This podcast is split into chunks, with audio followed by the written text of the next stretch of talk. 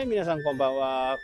えー昨日はね、ユーザー目線で考えるっていうお話で終わったと思うんですけど、まあこれが抜けてるとね、まあまあ商売うまくいくはずがないですよね。自分の売りたいものをね、自分の売りたい金額で売る。まあこれが一番いいっちゃいいですけどね。ユーザーを置き去りにして、えー売れるものはない。継続して商売ができることはない。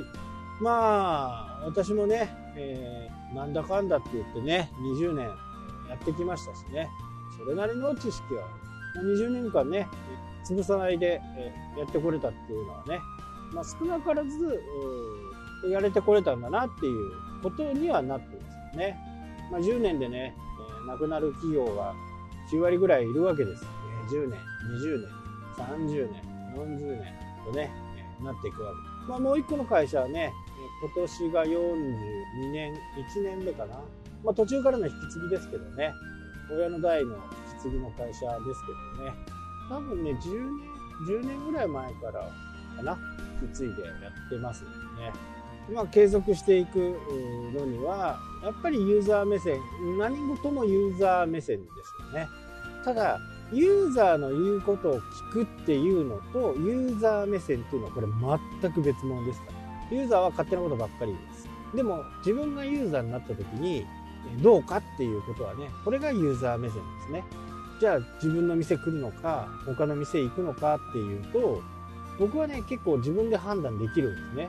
あ、じゃあやっぱりあっち行くかな。でも本当ね、自分で考えるとね、どうしても自分の方に行くっていう風に思いがちですけど、ここはね、僕の中でもうはっきりしてるんですね。いや、それはうちの店来ない。だったらあっち行く。どっちがユーザーにとって得かっていうことをね、考える。ということは、自分が得になる方を選ぶ。というところが基準なんですよ。まあ、いろいろな基準があると思うんですけどね。えうちなんかは、あの元のね、ハンコ屋さんなんかは、え Edy を入れたのは相当昔です。僕は Edy をね、ずっと使ってて、楽天 Edy になる前からね、ずっと使ってて、まあ、非常に便利だし、えーまあ、ポイントも貯まるし、まあ、ヨドバシなんかはね、ポイント二重取りできたわけですよ。まあ、今でもできますけどね。まあ、そういったことを考えると、じゃあ、自分でね、そういう買い物する時の行動を思い浮かべて考えてみるわけです。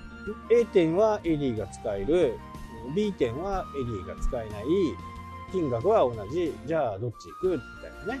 まあその時に、まあ間違いなく Edy 使えるところ行きますよね。え僕は。だから、その自分で買い物をする場合に Edy が使える場所に行くから、じゃあうちも Edy を入れた方がいいね。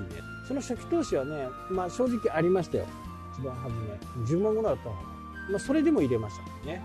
今はね、あのーこういった QR コードとかね、二次元バーコードでの支払いもできるようになって、クレジットカードもね、えー結構いろんな会社ができるようになりましたから、初期投資は、まあリーダーかな。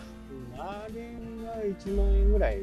で、あとは iPad あればね、もう、まあ iPhone でもいいですけど、iPad、iPhone あれば、もうそれで終わりですからね。非常に簡単に入れれる。まあ東京よりもね、東京の本部よりも、あの時もね、300店舗ぐらいあったと思うんですけど、まあ、一番初めに入れましたよね。それはね、自分がよく使うから。まあ、これ1点ですよね。で、A と B、えー天秤かけた時に、どっち行くか。やっぱり AD のある A 点でしょうっていうことで入れるってことですね。で、これがユーザー目線ってことですね。もちろん、あのね、1万円の商品を売っても、1000円の商品を売ってもね、2%の、まあ今だと 2. 点何パーセントだと思うんだけど、まあそれの手数料は取られちゃいますけどね。クレジットカードよりははるかに良かったわけですよ。クレジットカード5%とか7%ですからね。あこの辺がユーザー目線っていう、僕の考えるユーザー目線ですね。自分自身がお客さんとなった時に、この店行くか、この店行かないかっていうことの判断をしているという。シビアですよね。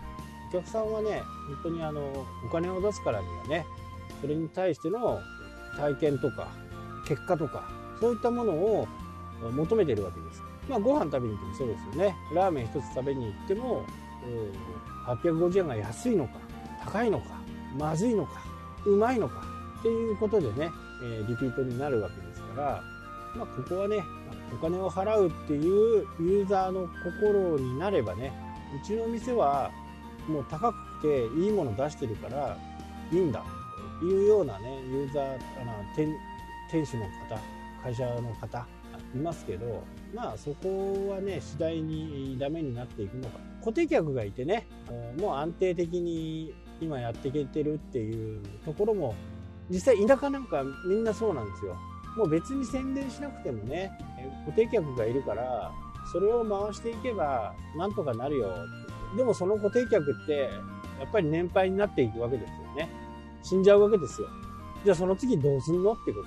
まあ、その辺もね、やっぱりちゃんと考えないと、まあ、固定客、リピート客っていうのはね、非常に大切で、え、大事にしていかなきゃならないというふうには思いますけど、合わせてね、やっぱり2割、3割は新規のお客さんをしっかり取り入れていかないと、企業としてはダメですね。いつも新規のお客さんを求めていくっていうことをしていかなきゃならないというふうに思います。はい、というわけで、えー、今日はこの辺で終わりになります。それではまた。したっけ？